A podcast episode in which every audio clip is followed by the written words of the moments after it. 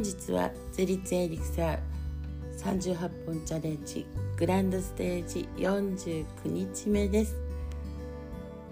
おかげさまで49日目になりました。今日も自分を褒めるところから始めていきたいと思います。今日のねカードはゴールデンベリルというね石で。自分がねあまりにも高い目標を持ってっていうか仕事がいっぱいいっぱいになってしまってもうどこからねやっていったらいいんだろうってこう自分はできないかもしれないなんて思ってるね人がいたらですね何でも一歩一歩進んでいくことです。やはりね一歩ずつ前進してね行動していく。これをしていない限りね高い山は登れないわけです。なんでね自分ができるできないじゃなくて楽しみながらねこう一歩一歩進んでいくっていうのが大事かなと思っております。私もねいっぱいやりたいことはあるんですけども思うようにこういかないことも多々あります。そんな時は本当にできることの一つ一つからやっていっております、はい、では今日はですね また面白いことがね神話で起きてますので続きをちょっと読んでみたいと思います。降ることに伝う外にもう一人の大層立派な神様がいることを不思議に思われたアマテラス大神は岩戸からほんの少し体を乗り出しました。その瞬間隠れていた。田力はアマテラス大神の手をつかみ怪力でぐいっと外に引っ張り出したのです。そしてすぐに太玉が岩戸に宇宙創生の神である増加化身増加三人こと天津神五柱神代七代の宿っているしめ縄大張これで二度とお隠れになることはできませんと岩戸の前に立ちふさがりましたこの時怪力の田力王が力任せに岩戸を開けたのでその勢いで戸が外れて下界に落ちてしまいました。外れた戸の落ちたところが信州の戸隠山だと言われております。高浜原一の知恵者思い金の神はの計りごとはこんな風に筒がなくとてもうまく運びました。このようなわけで高浜原と中津上に光が降り注ぎ再び明るくなったのでございます。神々は太陽の神天照大神の素晴らしさを前にも増して褒めたたえました。昔から暗い時には楽しく笑い遊ぶことが最良の方法。笑う角には福来たるだったのでございます。お手柄の雨のうずめはこの時以来芸能の神岡倉の元祖となりました。またしめ縄にはもう二度と太陽が隠れませんようにという願いが封じ込められているのです。新しい年の初めに太陽の復活を祝って締め飾りをする習慣はこうして神代からずっと続き今年も太陽の恵みをいっぱいいただけますようにという思いを込めて初日の出を拝むようになりました。この天照大神は伊勢神宮内宮のご祭神としてお静まりになっておられますまた一説によると天照大神がこもられた岩戸は宮崎県の高千穂にある天の岩戸神社に今も残っているということでございます。さてこのような騒動になったのは元はといえばスサノオが原因です。神々はスサノオの処分をどうするか相談いたしました。そして2つの刑を決められたのです。一つは山のようにたくさんの物品を差し出すこと。一つはスサノオのひげと手足の爪を切り汚れを払うというものでした。神々はそれらを滞りなく済ますとスサノオを話しました。大騒ぎも静まりようやく一息ついた神々は空腹を覚えたので食べ物の神王血か王血姫に美味しい料理を作ってくれるよう頼みました。王血姫は鼻口大きなお尻から食べ物を取り出しごちそうを作る不思議な女神です。そこで早速張り切って料理に取り掛かりました。まずお尻から五色のお米を取り出してご飯を炊きました。またお尻から山芋を取り出して口に放り込みぐちゃぐちゃとよく噛んでそれをよだれのように垂れ流し美味しそうなところ汁を作りました。ところ汁でとろろ汁を作りました。鼻からは小豆や栗をまるで鼻くそのようにほじくり出してグツグツと煮込んでいます本当に楽しそうに歌を口ずさみながら美味しいものを作ろうと一生懸命です。偶然通りかかってその光景を覗き見していたスサノオは「おえなんと汚いことをするやつだ。あれを食べろというのか」と言うなり駆け寄り。大きなお尻のおけつ姫を剣で切り殺してしまったのでございます。殺されてもさすがに食物の神様です。死体から食べ物がどんどん出てきます。頭から蚕が目からは稲が耳からは泡が鼻に小豆頬に麦尻に大豆が生じました。死体になったこれらを宇宙を創造された増加三人の一人カムカムミムスヒの神が取って種とされました。それが今私たちの食べている五穀と養蚕の起源ということでございます。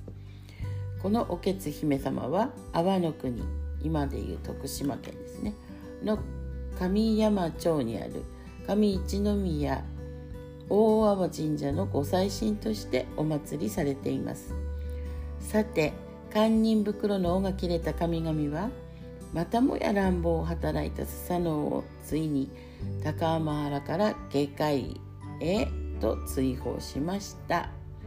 というわけでスサノオは出雲の日の川の上流鳥上というところに降り立ちました。そこには大きな川が流れております。スサノオはその川に橋が流れているのを見つけ川上に人が住んでいるに違いないと思い上流へと登っていきました。箸を使って食事をするという風習は神代からすでに日本の人々の生活習慣として根付いていたのでございます。しばらく歩いていくと老夫婦が麗しい乙女を真ん中にしてしくしくと泣いているのに出会いました。一体どうしたというのでしょうか。このお話はまたこの次にということです。あ知りたいですね次ね。ということで、えー、今日はねここまでの神話のお話です。いやびっくりですね。このね、うん、いろんな神様の名前とかがちょっと慣れてないですけどもね、まあ、結局はですね楽しく笑うっていうのがやっぱ人間の何て言うんでしょうね魂を呼び起こすんでしょうかね。そしてしめ縄もねこんなね思いっていうか願いがあったのかっていうのとかわからないでいましたけどもあそういう意味でしめ縄をね神社ってこうなってるんだなっていうのとあとはね簡単にそういうふうに初日の出って何でするのかって言ったらそういうやっぱり太陽ね全て本当を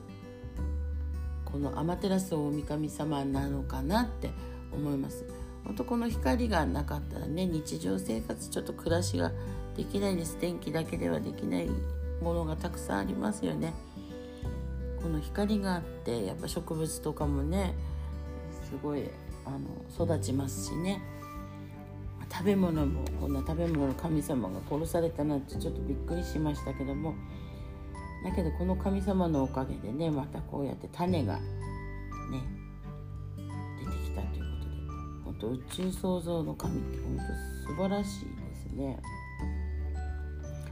そして、えーと、戸隠にね信州長野の戸隠にね私も修行行ったりとかしましたけどもここにねこうやって田力をがね落っこちてきたんだって思いますでもねこの方がこの怪力の方がいたからこそね岩戸が外れたわけで光が差すわけですよね。なのでこのね戸隠っていうのはや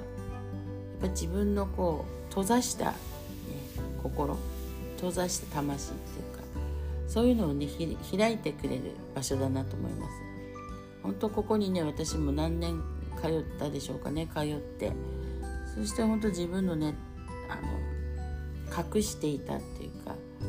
自分の中のこう見たくないものたくさんありますよね。なのでそういうのが嫌な思いとかが、まあ、過去をねしたりとかそういうのを見たり聞いたりとかしながらだんだんそれが人の人生が自分の人生になってしまったりそして自分の思い込みになってしまったりでそういうのがブロックと言われるものに、ね、なってきたりするわけです。だけどこういうのをねほんと一つ一つあの取っていくそういうのをねやっぱもう経験したくない嫌だって思うからやっぱ塞いでしまうんですけどもやっぱり一度ねそこを嫌だけども扉を開いてみるで開いたとこにね実はっていうものがたくさんあるわけです。ね、で手放していくものもねたくさん気づくと手放していけるのでねどんどん浄化していくっていうことがあります。なので本当ね全て自分なんですけどもねでもすごいですねこうひげと手足の爪を切り汚れを払うっていうのがあるのでよくねやっぱ爪を切りなさいとか、ね、ひげ男性はねひげをやっぱ剃りなさいとかって言われるけども汚れなんですかねそれを払うためにやるのかなってなるほどと思いますね。意味が分かんないで何でもやってましたけどもねこういったことが書いてあります。ねすごいですね。本当に感謝するっていうのはこういう神様もねこうやって食物の神様が殺されたことによってこうやって種がねできてるわけです。なのでこうやって私たちの口にね入ってくるまでに、うん、こういうね深いところがずっとあるんだなって思ってますけどね。本当素晴らしいです。今日はですねまああれです。もう顔顔っていうかね目とかかゆくて腫れすぎちゃってちょっと大変なひどい顔になってねいつもにまして大変な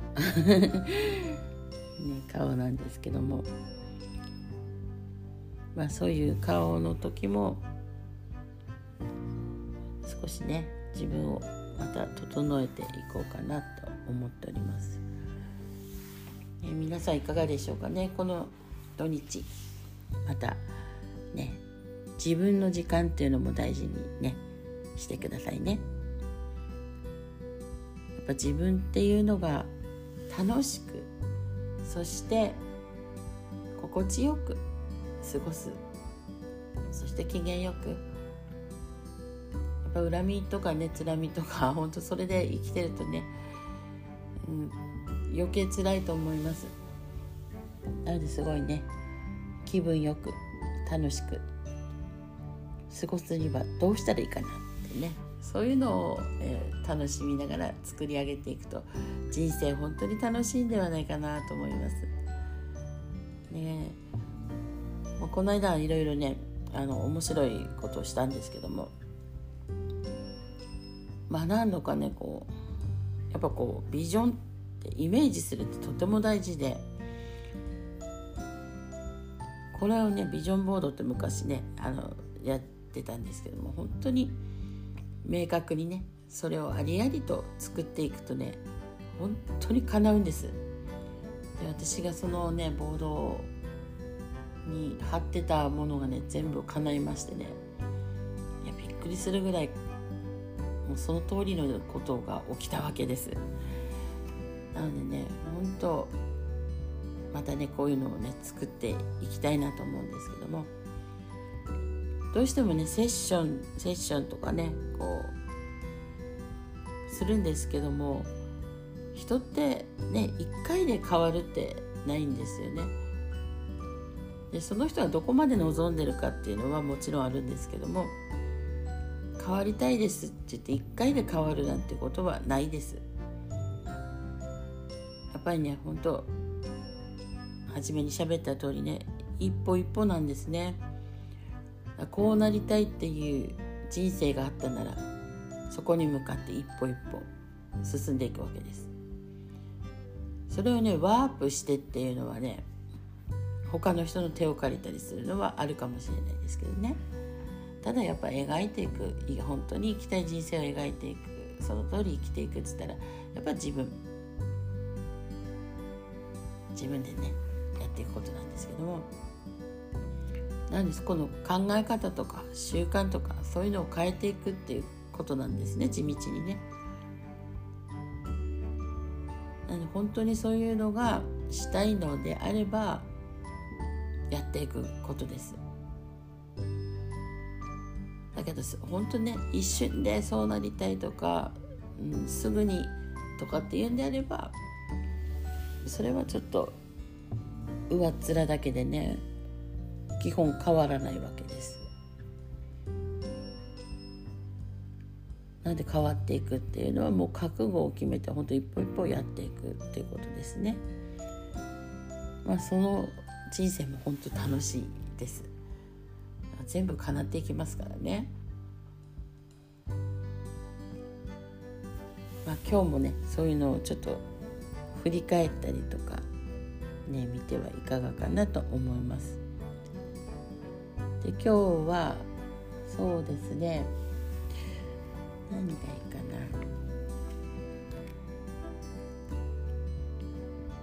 な目標を立てるっていうのもいいかもしれないですね。まあ、自分のねできないかもしれないと思ってるのは何ですか？と聞いてあげてください。それではこの辺で、ね、今日も楽しい一日をお過ごしください。それではごきげんよう。